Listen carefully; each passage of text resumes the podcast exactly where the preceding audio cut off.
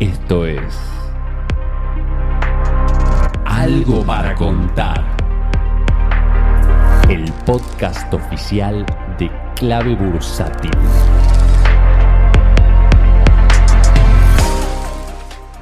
Muy buenas a todos los miembros de la comunidad. Soy Matías Batista y voy a estar haciendo el podcast del día de la fecha que se va a titular El gobierno no encuentra la tasa de interés de equilibrio. Eh, ¿Por qué me voy a abocar a analizar este aspecto de la política macroeconómica de la Argentina y no las cuestiones de mercado? Porque tengo muy en claro que si el gobierno sigue sin encontrar la tasa de interés de equilibrio, no va a poder contener la inflación y como no va a poder contener la inflación, no va a poder equilibrar las variables macroeconómicas fundamentales y esto va a tener consecuencias en el mercado en el mediano plazo. Desde hace un tiempo esta parte, el gobierno intenta, mediante la suba de la tasa de interés, contener un proceso inflacionario que está desatado, que es agresivo, que es lesivo y que está en una velocidad creciente eh, y en una retroalimentación constante. La forma en la que lo está intentando mitigar en este tiempo es mediante la suba de la tasa de interés. La tasa de interés fue escalando eh, licitación tras licitación por parte de los, las letras del Tesoro Nacional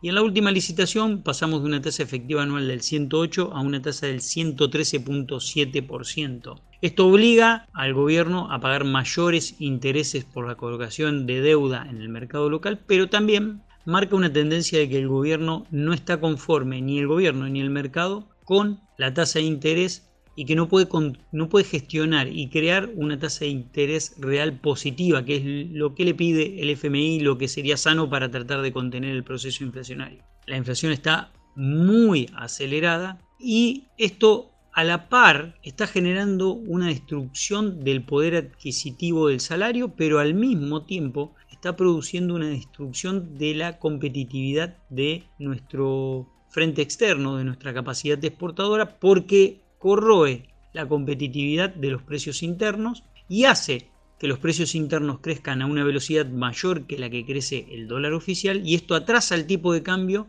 y genera una brecha entre exportaciones e importaciones cada vez menor.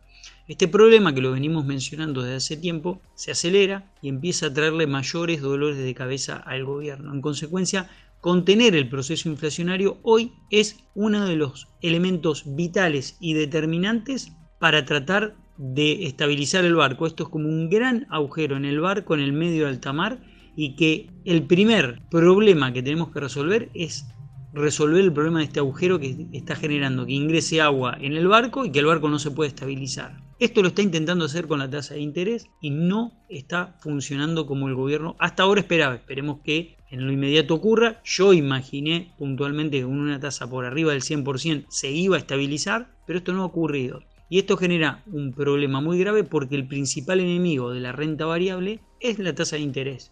Y esta tasa de interés con estos valores, y si sigue subiendo como eh, estamos observando que, está ocurriendo y que probablemente ocurra, generará nuevos dolores de cabeza para el gobierno y también nuevos dolores de cabeza para el mercado. Así que creo que hay que estar muy atento a este aspecto de la macroeconomía, porque si no se logra estabilizar el proceso inflacionario, el mercado argentino va a corregir por una forma o por otra en el mediano plazo y el principal enemigo del Merval hoy por hoy es el proceso inflacionario que obliga a una suba constante de la tasa de interés.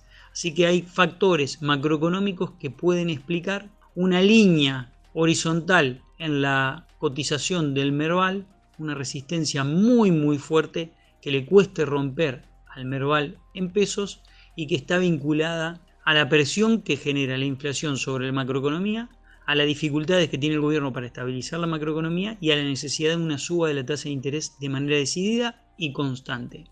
Este aspecto macroeconómico es fundamental de resolver para qué? Para que la macroeconomía se normalice, para que las variables macroeconómicas fundamentales empiecen a tener algo de tranquilidad y para que, por supuesto, la bolsa argentina pueda sostener este alcista que tuvo los últimos 5 meses o 4 meses en el próximo 2023. Así que a prestar atención a esto que no es un dato para soslayar. El gobierno no logra establecer una tasa de interés de equilibrio y esto nos está trayendo dolores de cabeza a todos.